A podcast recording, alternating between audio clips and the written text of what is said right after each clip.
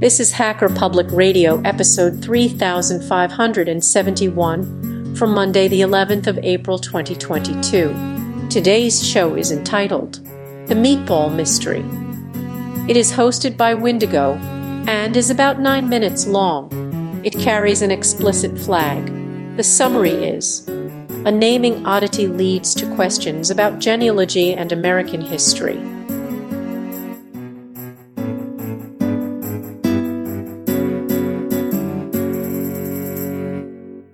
Hello, Hacker Public Radio. This is Windigo, and HPR is, as it often is, low on shows. So, while you think about the episode that you're going to record to fill up the queue, I can tell you a story about spaghetti and meatballs. One thing I've discovered about being a parent gives you opportunities to reassess your preconceptions. Quite a bit, actually. While explaining pasta names, I had one of these revelations. I was going through the different varieties of pasta available with my daughter spaghetti, linguine, vermicelli, ziti, farfalle, lasagna, penne. I kept going with various Italian foods, explaining that they had Italian names because they came from Italy, like stromboli, calzone, pizza, marinara, bolognese, meat balls, meatballs. Wait a second.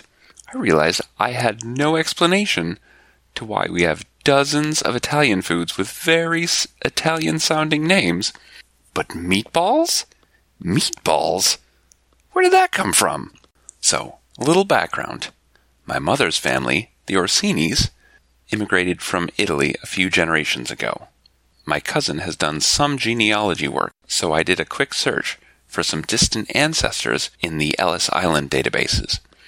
Ellis Island is home of the Statue of Liberty and was the gateway for many immigrants that populated my area of America. Uh, I came from northern New York, and a lot of us can trace our ancestors right back to New York City.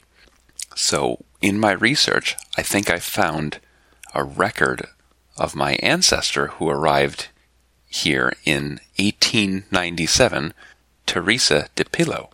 Uh, the ship she rode over on was scrapped the same year, which does give me a little bit of perspective about why my mother's vehicles always end up in the condition that they are in. Apparently, our family has a tradition of riding their transport straight into the ground. But, anyways, one of the things we have passed down through our family is our meatball recipe. My grandmother was famous for the meatballs she made. My grandmother learned how to make meatballs from my great grandmother Josephine, who started out as a Neroni before she married into the Orsini family. And great grandma Josephine was taught by my great great grandmother Teresa, who married into the Neroni family. And I've learned to make them myself. It would be simpler to try and get my encryption keys out of me than to get me to give up the recipe for Orsini family meatballs. But meatballs just doesn't sound like a classic Naples dish, does it? Maybe the Italian word for meatballs was too complicated to be integrated into our American vernacular? Well, it turns out there are meatballs in Italy. They are called polpette. They're much smaller than the meatballs that I'm used to, and they are never served with marinara. They are served plain and can be made with many different types of meat, from turkey to fish. Uh, the combination of spaghetti and meatballs, however, is not a native Italian dish. In my experience, meatballs are always served with some form of sauce and longer pasta. So spaghetti being the gold standard, but it would not be unheard of to see meatballs with linguine or other thinner noodles. But meatballs are usually served with marinara. In fact, not only usually, but they should be cooked in it, or else your invitation to the family reunion gets revoked. So, where did this traditional spaghetti and meatball combo come from that's been passed down through my family. It just so happens, as I was able to find out, that it came from America, specifically Italian immigrants. Apparently, one of the side effects of traveling to America was that your food budget was less and less of your total income. In Italy, you had to spend 75% of your income on food. But once my ancestors immigrated to America, food only took up 25% of their income. I'm not sure if Italy just had much higher food prices or the opportunities in America allowed uh, Italian immigrants to make more money, but the result was that food was not nearly as much of your total income.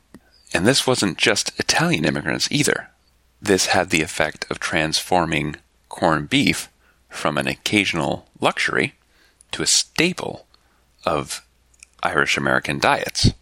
With this change in economics, the focus shifted from being able to find enough nutrition to survive to a full blown bake off. In striving to be the best cook of the neighborhood, the polpette, which is, you know, usually small and made of half bread and half meat, became much larger and the meat ratio increased. So that explains where meatballs have come from. But there's still a couple pieces to the puzzle we're missing. Where did the spaghetti and marinara come in? So it turns out marinara, as a sauce, has roots in Naples. Marinara originated as marinaro, and I'm pretty far from Italy at this point, so my pronunciations are probably terrible.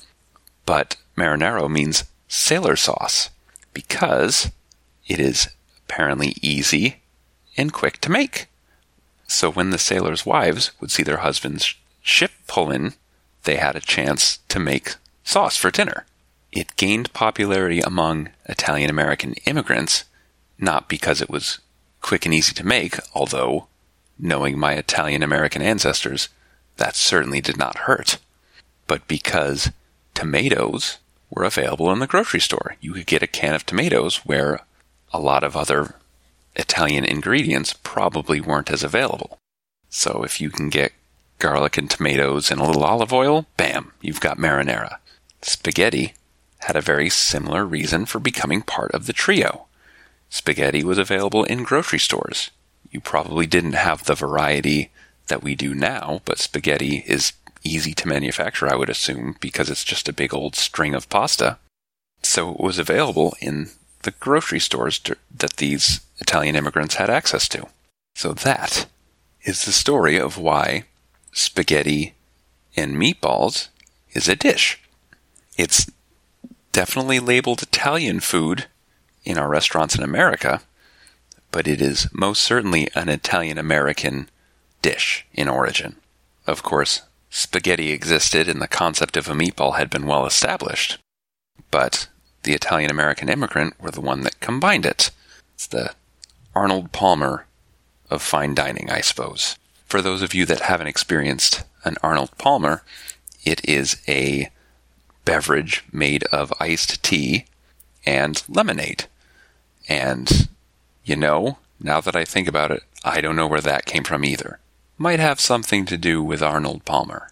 Anyhow, I discovered this fascinating information thanks to my daughter, bringing up questions, and Shaylyn Esposito, writing for Smithsonian Magazine. I will put a link to her excellent article in the show notes. Now, if there was ever any question whether or not you could record an HPR episode yourself, I would like to think that my spaghetti and meatballs episode put the bar just just low enough to get everybody under. So please record an HPR episode and let's fill up that queue a little bit. Been listening to Hacker Public Radio at hackerpublicradio.org. Today's show was contributed by a HPR listener like yourself. If you ever thought of recording a podcast, then click on our contribute link to find out how easy it really is.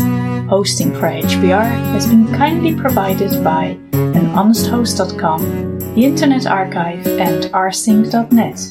Unless otherwise stated, today's show is released under a Creative Commons Attribution 4.0 International License.